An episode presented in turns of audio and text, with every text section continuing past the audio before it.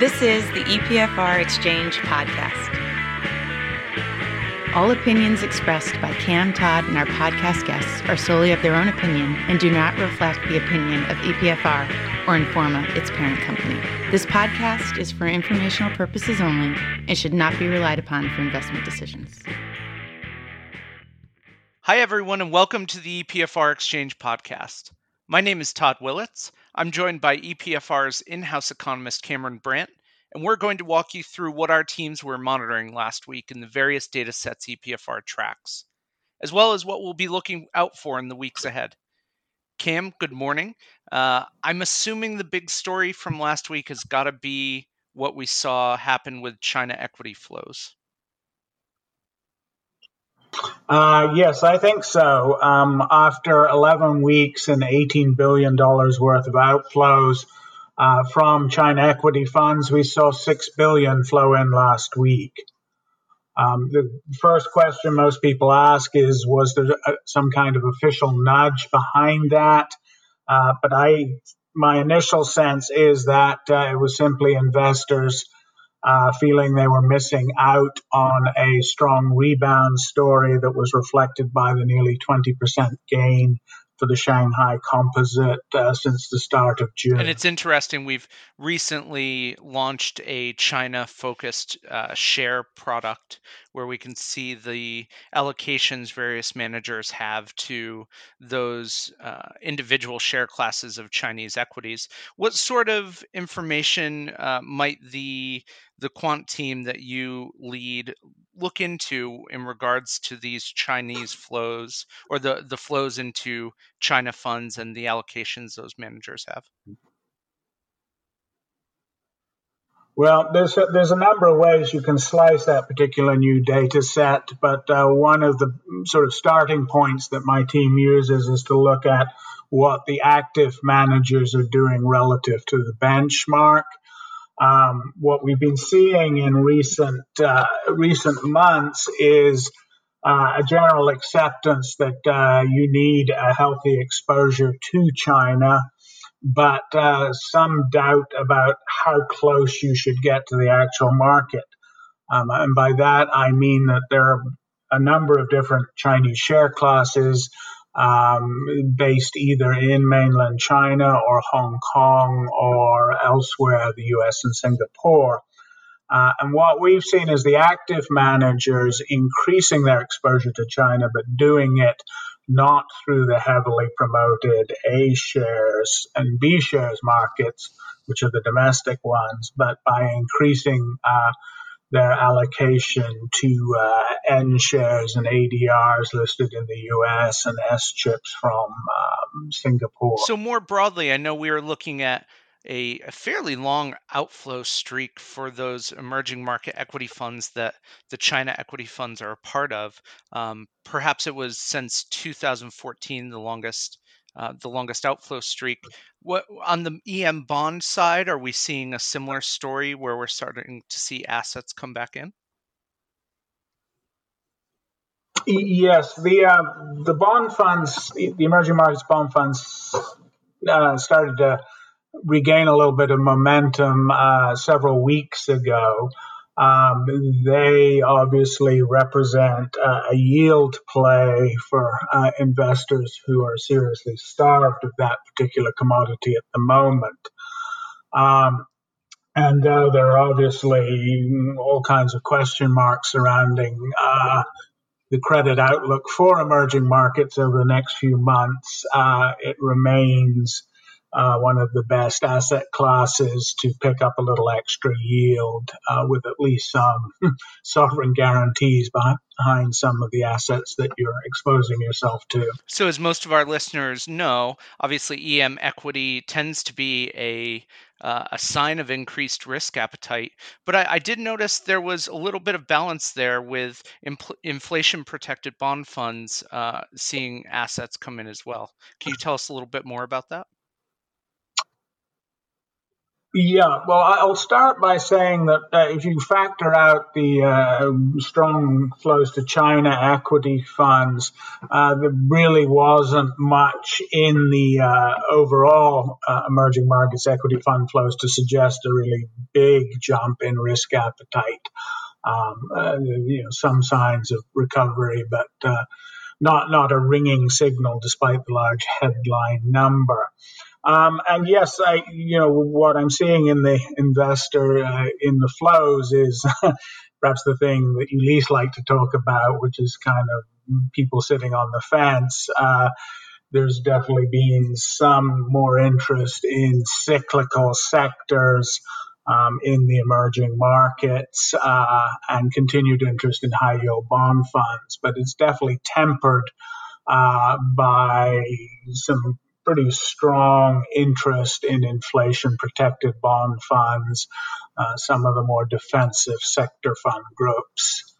This has been a, an interesting year so far, to say the least, Cam. I wanted to take a couple minutes to reflect on the first half of the year from uh, from the asset flow and allocation side of things, and then look forward to what trends you think might be uh, worth watching or, or what uh, mm. activities you think will, will, we could expect to see in the second half. So, thinking about the last six months, what do you think are the the three big stories or uh, three big drivers of what we've seen thus far? Um, well, you know, the, the, the, obvious one is the COVID pandemic, which is hopefully a fairly unique uh, event. Um, but uh, you know the pandemic has uh, uncovered or exacerbated structural issues and stresses in the global economy, um, and it's rekindled U.S. Uh, uh, Chinese tensions on a number of matters. Uh, perhaps the most immediately important um, is trade. Um, but it's also has forced investors to rethink uh, in, in, a particularly real way uh, what they think the future looks like. Um, and uh, we're certainly seeing in the flows a, a pretty broad consensus that the post pandemic world will not be the same uh, as it was at the beginning of the year. Uh, and to sort of narrow that very broad statement, um, you know, sectors and fund groups that uh, give you exposure to the greatly increased remote learning, remote working, uh, online shopping, uh, and technological distancing. Um, uh, are seeing very strong interest. Uh, so are healthcare funds, and I think you know, a lot of people have decided there is going to be a greater emphasis on health, though they're not quite sure how that will play out. Um, so, you know, I think the, the, the three things are the pandemic itself, the, the stresses that it has uncovered in the global economy. Uh, that's a, a, a podcast in its own right um, and the the vision of the post pandemic world that uh, investors are sort of bolting together. Uh, now that in some countries the worst of the pandemic is, uh, or the first wave of the pandemic seems to be over. So, to keep it interesting, uh, other than the pandemic, what are the three big drivers you see in the second half of this year that you and the team will be paying attention to? Well, I, I start uh, with what we started the podcast uh, with, which is China. Um, it, its economy is going to be closely followed as uh, a pre, hopefully a precursor to the kind of recoveries that uh, other uh, parts of the world emerging from lockdown can hope to emulate. Um, there's no doubt that uh, China is taking some advantage of its um, rapid recovery to uh, flex its geopolitical muscles in various corners, and those always carry risks of generating uh, a bigger backlash than uh, China may be calibrating for. I'm thinking here of uh, tensions along the uh, Himalayan border with India. Um, and uh, the fact that Korea seems to feel it has a green light to uh, step up uh, its at least its rhetorical assault on South Korea. Um, then, in terms of other major drivers in the second half of the year, uh, from our particular perspective, I think one of the more interesting things is that the retail investor, uh, mom and pop, uh, um, the Japanese housewife, etc., etc., uh, have been much more uh, in evidence uh, in in the fund flows, especially in the third quarter, for a variety of reasons we were seeing a general reduction in retail interest in the market uh, and in mutual fund investing tied to a number of factors, of which I think demographics, uh, retirement was probably the most important. Uh, but with the latest round of policy measures putting an even bigger squeeze uh, on yields, uh, dividends are drying up all over the place. Um, retail investors, I think, feel have been forced back into the market. Um, and that injects certainly a different element to it. Um, you know, if you're a financial professional, uh, it makes you anticipate greater volatility uh, and greater momentum in sentiment swings. Uh, and lastly, uh, I think uh, you know the U.S. presidential election uh, will have a pretty significant effect, certainly week to week, on fund flows. Um, people tend to invest the presidential race with perhaps more than uh, the winner has any chance of, of delivering or changing. Uh, but this is certainly a, different sort of year in U.S. politics as well. Uh, the degree of polarization hasn't been seen for a long, long time.